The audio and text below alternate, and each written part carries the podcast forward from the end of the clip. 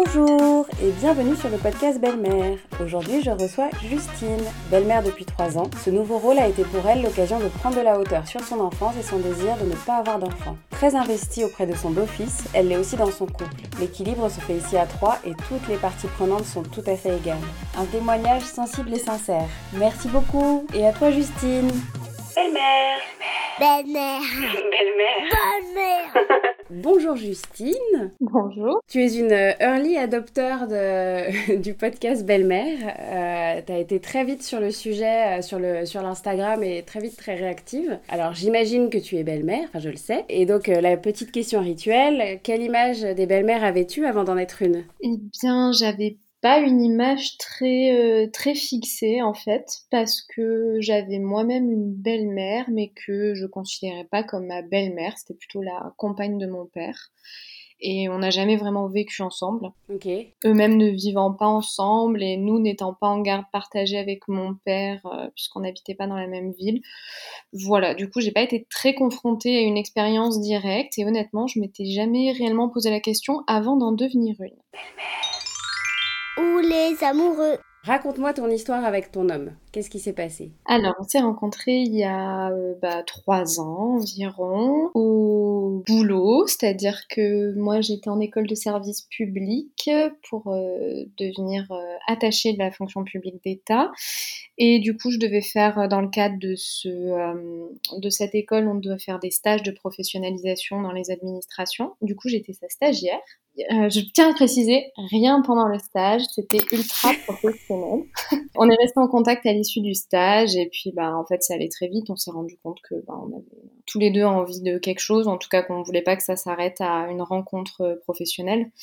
Euh, mais du coup, à l'époque, c'était compliqué parce qu'on était euh, chacun dans des relations. Donc, euh, du coup, euh, le début de notre relation a été très, euh, à la fois très beau, très euh, et aussi très passionné, mais dans tous les sens du terme, puisqu'il a fallu mettre fin à nos relations respectives. Et voilà, c'était c'était dur à la fois pour moi et pour lui, mais à, des échelles différentes, puisque lui, effectivement, bah, il, avait il a un fils. Donc voilà, ça fait euh, quand même trois ans qu'on est ensemble et ça fait euh, quelques mois qu'on est mariés. Félicitations. Merci. Belle-mère. Comme tu le connaissais, tu savais qu'il avait un petit garçon, si je me trompe pas. Oui, c'est ça. Moi, je savais même pour tout te dire, euh, je, on parlait dans la vie professionnelle, on parlait pas du tout de nos vies personnelles. Donc même moi, je pensais qu'il avait plusieurs enfants. Je savais pas qu'il en avait qu'un seul. Étrangement, ça n'a pas du tout. Enfin, j'étais, enfin, j'étais, je suis amoureuse en fait de lui profondément. Donc pour moi, il n'y avait aucun obstacle. Enfin, l'obstacle, ça aurait pu être qu'il décide finalement de pas se séparer euh, de, de, sa compagne et de pas quitter sa vie, mais ça n'a pas, pas été le cas. Pour moi, c'était pas du tout un obstacle, même si déjà à l'époque, euh, je savais que je voulais pas moi-même avoir d'enfant. Ouais. Du coup, moi, le désir d'enfant, ça a jamais été quelque chose que j'ai ressenti.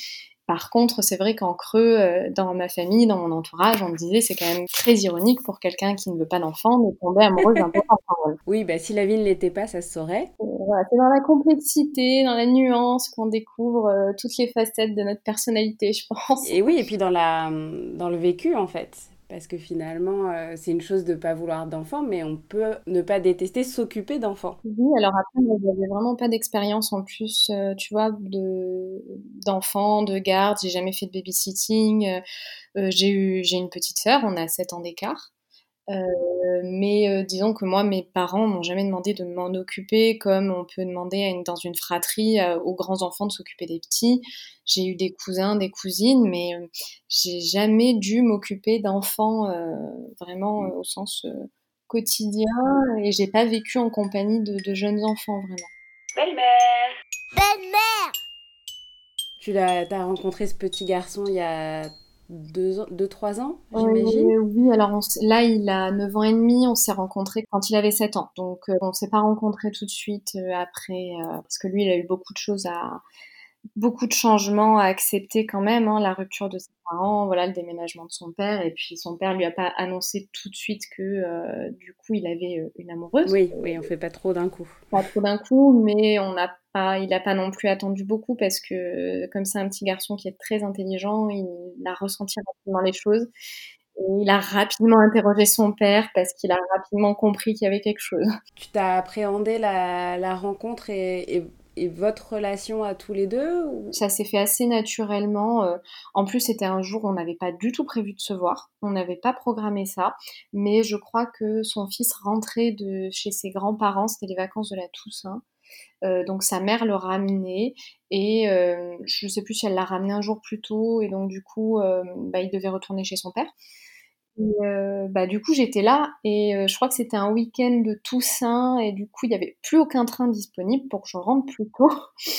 Euh, donc ben j'étais là. du coup euh, voilà son fils n'est pas resté dormir mais il est venu euh, passer 2-3 heures à la maison et voilà on s'est rencontrés c'était bien pour un début on a fait des jeux euh, et on s'en est tenu là pour la première rencontre. Ensuite on a répété ça à un rythme un peu régulier tout, euh, tous les mois euh, pendant 3-4 mois. Euh, moi je venais les week-ends et à l'époque du coup euh, j'étais hébergée chez ma meilleure amie comme ça ça permettait de pas euh, arriver tout de suite dans leur euh, leur duo père-fils et de pas euh, perturber trop cet équilibre parce que je le perturbais déjà beaucoup. J'ai commencé à passer des week-ends complets euh, que euh, ouais 4-5 mois après la rencontre en fait. Et tu penses que tu perturbais l'équilibre? Je ne perturbais pas l'équilibre au sens où il n'y avait pas une relation père-fils ultra fusionnelle dans laquelle tu vois je me serais sentie de trop ou ça été euh, dans un des podcasts précédents, il y a une justement des, euh, des femmes qui a témoigné qui disaient qu'elles se sentaient effectivement comme le plus, que c'était toujours un 3 plus 1.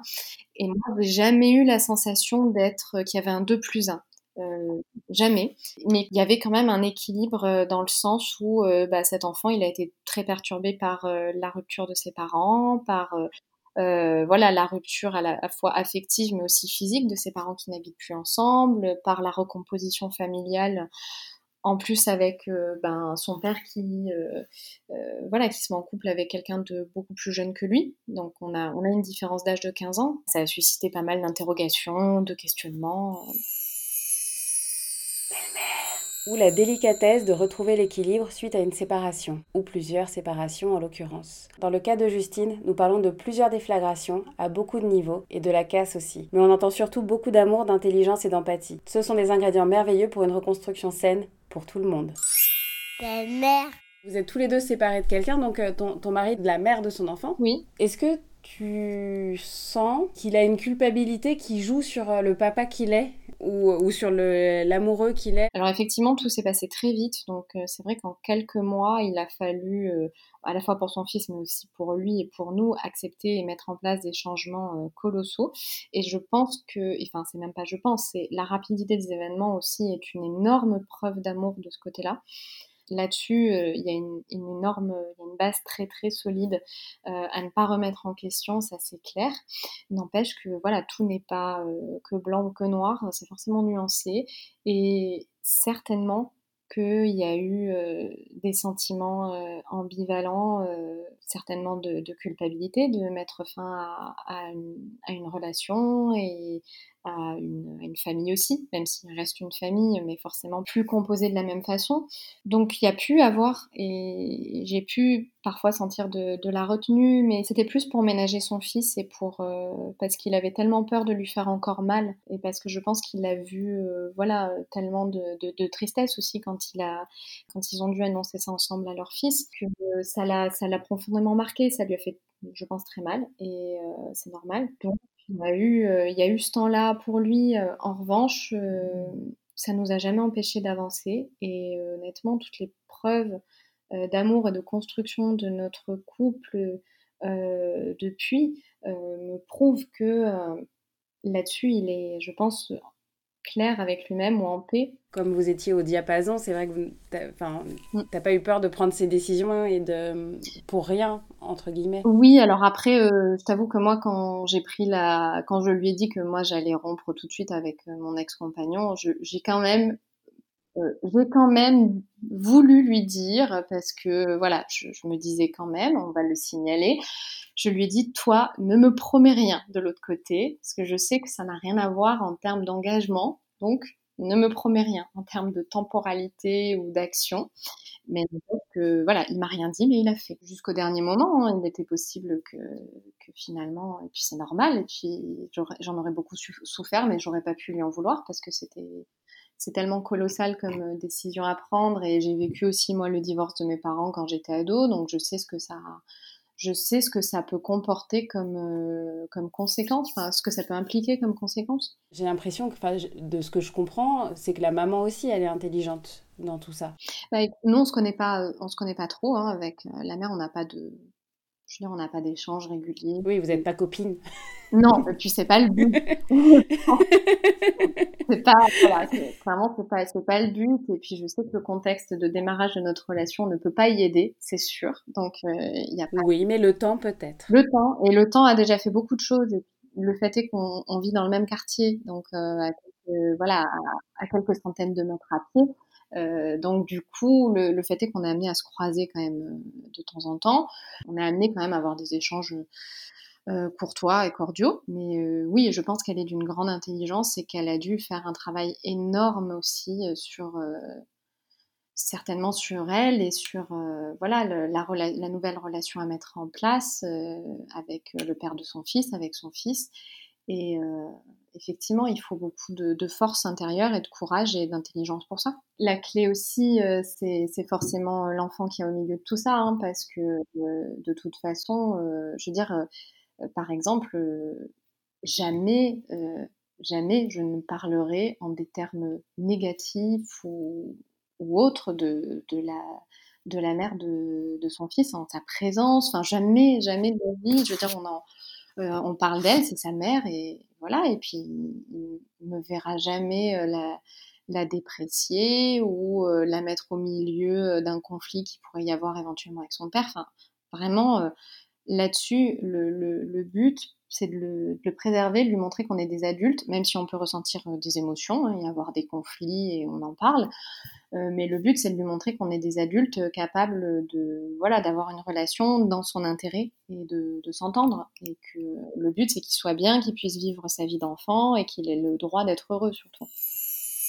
Belle-mère. Belle-mère. Tu t'es mis un cadre ou on t'a mis un cadre? Enfin, comment ça s'est mis en place? Alors nous, on s'est pas mis un cadre, euh, c'est-à-dire euh, du point de vue de l'attitude. Euh, mon mari m'a pas dit je veux que tu que voilà tu aies telle place ou t'aies tel rôle. Là, c'est pas à toi de faire ça. Enfin, comment dire? C'est un rôle, c'est une place qui est continuellement questionnée, réinterrogée.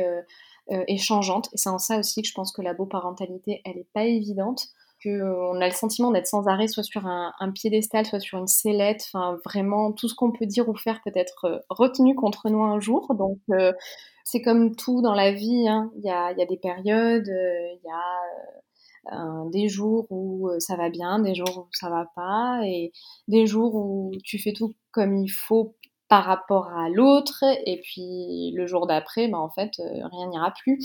Donc c'est mais quand tu es beau-parent et quand tu es belle-mère ben en fait euh, tu n'as pas euh, la relation de filiation tu n'as pas l'amour inconditionnel tu voilà tu n'es pas la mère. Donc la relation elle peut se briser. Quand est-ce que tu as senti qu'avec ton beau-fils, tu étais acceptée? C'est un petit garçon qui est très attachant et qui, qui s'attache hein, et qui est, euh, qui est démonstratif et qui est aimant. Et, euh, et je sais qu'il m'aime, hein, il me le dit et on, se le dit. Hein. Euh, et donc, c'est très rapidement, j'ai senti qu'il y avait un, un, attachement et puis aussi que rapidement, il a compris qu'avec son père, on était heureux. Et, effectivement au début il y a eu quand même toute une ambivalence et il y a aussi euh, et encore même un conflit de loyauté hein, qu'il peut avoir par rapport à ses parents, à, sa mère, à moi. Mmh. Mmh. Et là, dedans on essaye de l'accompagner au maximum hein, pour pas qu'il ait à le ressentir, c'est difficile, mais pour qu'il le ressente de façon moins négative ou moins pesante. Moi, je pourrais pas dater le jour où j'ai senti que j'étais acceptée parce que j'ai pas eu l'impression que y a besoin de mettre un tampon, tu vois, ça y est, hein, approved. Mais euh, non, par exemple, le jour où on lui a annoncé qu'on se mariait, il a eu euh, une réaction de, bonheur, mais c'était à la fois tellement touchant et tellement sincère de sa part. Il n'y avait rien de, c'était pas fin, enfin, tu vois, c'était, euh, il n'a pas, il a pas caché ou il n'a pas enjolivé sa réaction. C'était très sincère et il a été très très heureux pour nous. Donc voilà, là je me suis dit, euh, nous on avait beaucoup stressé, on avait reculé l'annonce euh, à son fils avec mon, euh, mon mari par rapport à notre mariage parce qu'on se disait mon Dieu, ça va faire un changement de plus, on ne sait pas comment il va le prendre. Et en fait, Bah, pas du tout. Comme si vous n'étiez pas déjà au courant. Allons donc Toute la ville parle du mariage du prince. La cérémonie aura lieu cet après-midi T'étais assez jeune, euh, parce que t'es encore assez jeune d'ailleurs.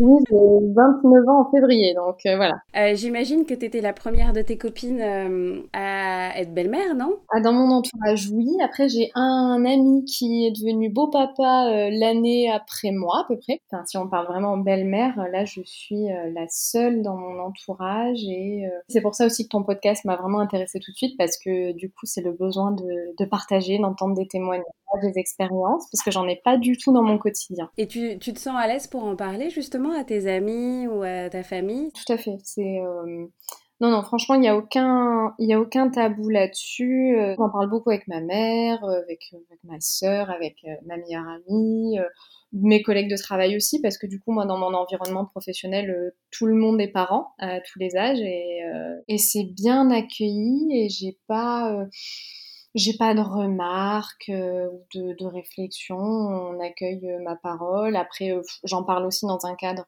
personnel et pro, c'est-à-dire que je suis, je fais une psychothérapie depuis à peu près un an, notamment pour parce que l'expérience de, de la parentalité m'a donné l'occasion en fait de, de voilà de jeter un, regard, de poser un regard, d'avoir du recul sur bah, des expériences familiales passées, des questions qu'on peut se poser. Et j'ai trouvé que c'était c'était le bon moment pour commencer ce travail. Tips de belle-mère. Pour être au mieux d'elle-même et dans sa nouvelle famille, Justine a aussi su se faire accompagner par un thérapeute. Parce que devenir belle-maman de ce petit garçon-là a réveillé l'envie chez Justine, hypersensible, de mieux se comprendre. Aller chercher de l'aide quand on en ressent le besoin, ça me paraît vraiment être une très très très bonne idée. Allez, on s'en prive pas.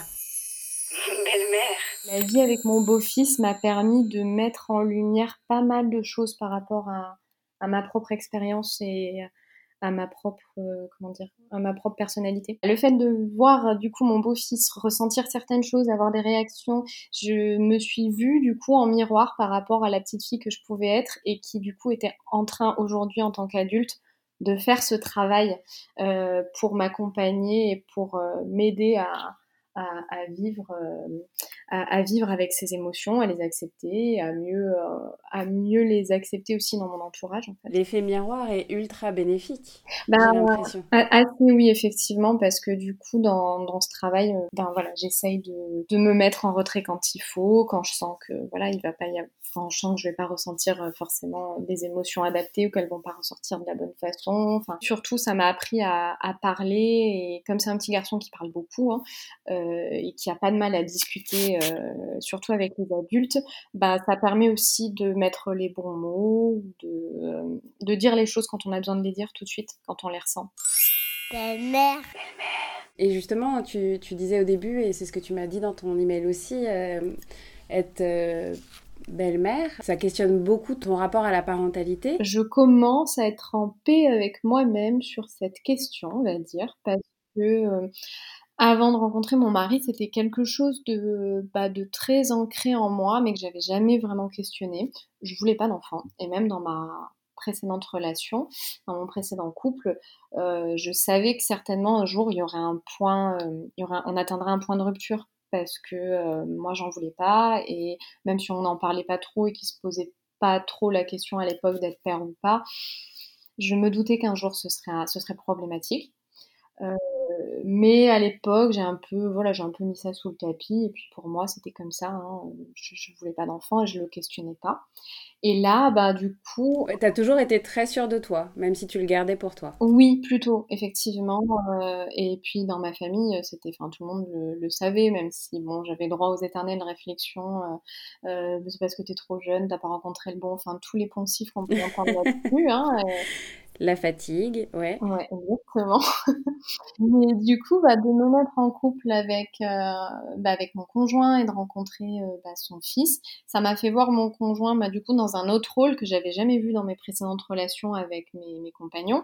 Du coup, de le voir en, tant que père, euh, de voir qu'il s'occupait de son fils. On a la, il a la garde partagée, donc du coup, bah, moi je le vois une semaine sur deux, la moitié du temps. Bah, du coup, ça m'a, questionné. Il y a un moment où même je me suis dit qu'en fait, euh, j'en aurais peut-être envie et euh, que euh, ça me donnait, voilà, ça me donnait envie aussi de le voir en tant que père, avec peut-être notre propre enfant, euh, euh, et que notre relation peut-être ne pouvait pas ne pas aboutir sur ben, un enfant aussi à nous. Mais en fait, au fil du temps et j'ai re-questionné ça et en fait mes pas mes vieux démons mais on va dire que mes, mon, naturel est revenu galop en fait euh, non en fait c'est naturel chez moi et c'est une envie profonde de ne pas avoir d'enfant aussi ce qui me fait y penser le réaliser et le l'affirmer, c'est le mode de vie qu'on a aujourd'hui euh, avec, euh, avec mon mari. du coup, on a une garde partagée. Donc, on, voit son fils une semaine sur deux et la moitié euh, des vacances.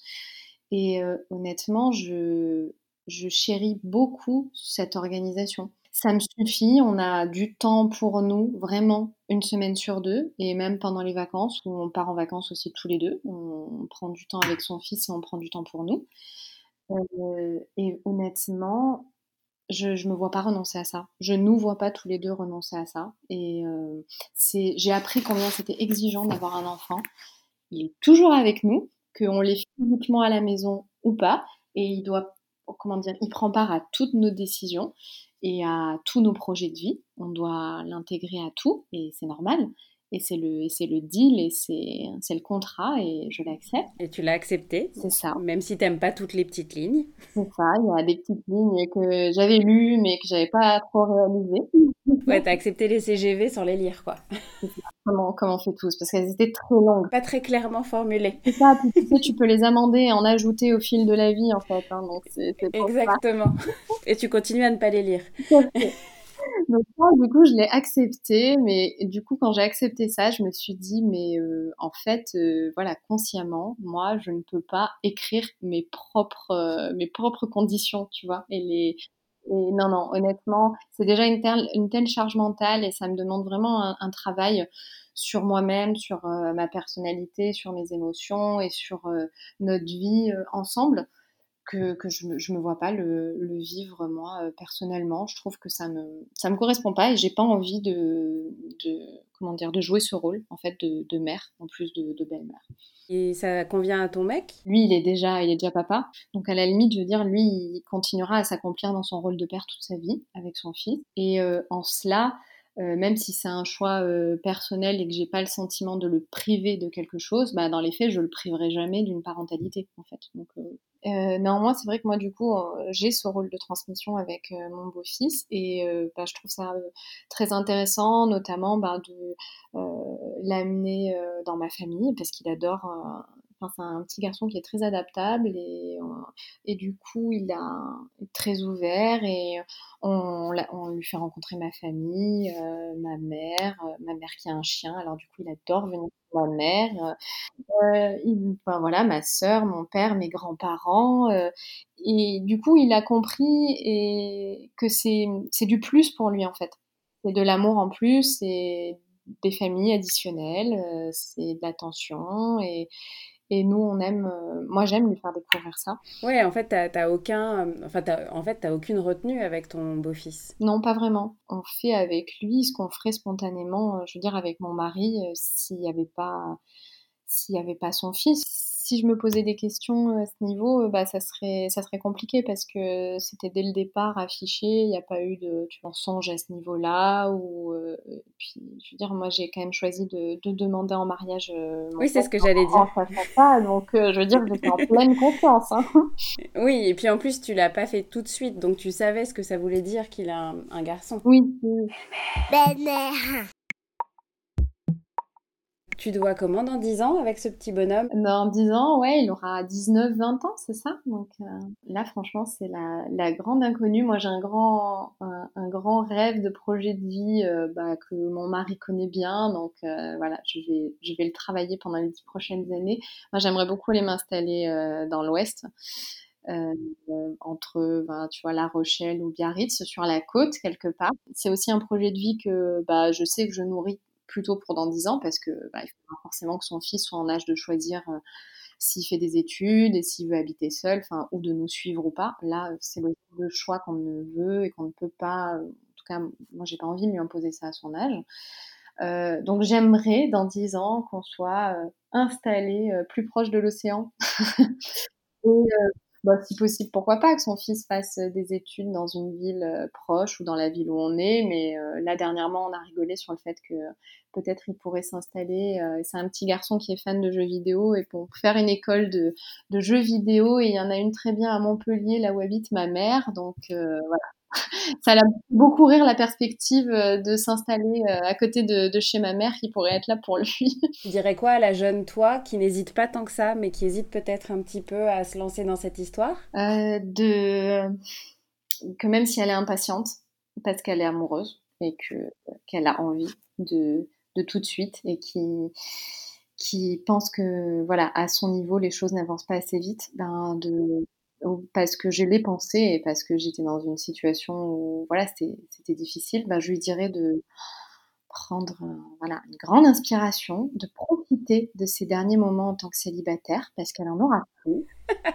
et qu'en fait, c'est un mal pour un bien et qu'elle sera heureuse, il n'y a pas de problème, mais de prendre le temps et de laisser le temps de l'autre côté euh, voilà, à son mec pour s'organiser, pour faire le, le, vide et le ménage dans sa tête et dans son cœur comme il veut, mais en tout cas que ce temps est nécessaire et que même si à l'instant T j'en ai, j'en ai, j'en souffre, c'est que pour le mieux en fait. Oui, non, mais après quand on sait, on sait. C'est vrai que euh, je comprends que tu n'aies pas eu très envie d'attendre. Mais est-ce que c'est pas aussi un bon conseil euh, par rapport au bel enfant de, savoir prendre le temps, euh, de, de, de s'octroyer cette phase d'observation? Parce que c'est très hum, c'est aussi très déroutant d'observer son, amoureux dans cette situation-là de, de. Euh, son amoureux ou son amoureuse hein, dans la situation de père ou de mère. C'est aussi, euh, comment dire, c'est un risque hein, qu'on prend parce que ça peut, euh, ça, peut casser, ça peut ne pas nous plaire. Enfin, je veux dire, il y a des personnalités qui peuvent se révéler dans certaines situations qui auraient pu, j'aurais pu ne pas du tout aimer le voir dans son rôle Et, du coup, ça aurait pu ne pas me convenir. Euh, ça, j'y ai pas pensé hein, au moment. Moi, j'ai foncé. Hein, enfin, vraiment. Euh, oui, décidé, déterre. Décidée, amoureuse. Donc, euh, tu vas, en fait, tu vas pas douter. C'est pas le moment. Mais voilà, n'empêche que j'aurais pu me dire attention, euh, mais en fait, euh, peut-être que ça va pas te, te plaire et que tu es amoureuse d'un homme, mais t'es pas amoureuse d'un papa. Oui, et pas forcément amoureuse d'une semaine sur deux non plus. C'est ça. Donc, mais après, euh, honnêtement, voilà, en le mettant par rapport au recul que j'ai eu moi sur la relation avec mes parents, du coup, on vivait pas une semaine sur deux avec mon père et mon père m'a beaucoup manqué. Euh, donc euh, je mesure. La chance que c'est euh, pour lui et pour nous aussi, hein, parce que ça apporte une, complexité, mais une profondeur et une richesse à notre relation qui est quand même je pense, incomparable. Mais en fait, j'ai l'impression que c'est la relation que tu as avec euh, ton beau-fils, c'est c'est quelque chose de très simple et de très souple, de très euh, enrichissant pour vous deux, en fait, et, euh, et la, la, contrainte n'est pas vécue comme une contrainte. Il y a parfois des moments de la relation qui peuvent être quand même moins simples et des moments où moi, je peux sentir que bah, là, enfin, j'ai pas envie d'avoir des responsabilités de beaux-parents, j'ai envie d'être seule, donc du coup, je prends du temps pour moi, mais je le verbalise en fait. Et je le verbalise aussi à mon beau-fils en lui disant mais tu sais si des fois je voilà je passe des journées toute seule c'est pas que je t'aime moins c'est que j'ai besoin de ça pour euh, pour avoir envie de rentrer de vous retrouver et de passer des bons moments avec vous parce que euh, moi je suis aussi faite comme ça et j'ai besoin de beaucoup d'indépendance. C'est aussi l'avantage de la belle parentalité en fait, c'est que si le parent assure en tout cas, on peut se toi tu peux prendre des pauses. c'est vrai. non mais c'est vrai parce que même si c'est pas, euh, moi j'utilise pas je veux dire tout le temps non plus, je me soustrais pas et euh, je veux dire, euh, enfin voilà, j'ai encore, je l'ai amené hier matin à l'école parce que mon mari avait des, des obligations professionnelles. Enfin, je suis là, hein, j'assure, mais c'est vrai que j'ai un joker, euh, voilà, souscription, disparition ou voilà, c'est pas mon problème. Et je te laisse t'en occuper. Merci beaucoup à Justine d'avoir partagé sans phare ces dernières années de belle-mère. J'ai aimé ce moment tout en douceur et subtilité. Et vous? J'espère que oui. Si c'est le cas, je vous demande une pluie d'étoiles sur les plateformes d'écoute. Et pour ne rien rater des prochains épisodes, des abonnements par milliers. Pour prolonger le kiff de BM, vous pouvez suivre l'Instagram belle.mère.podcast avec belle-mère au pluriel. A très bientôt et gros bisous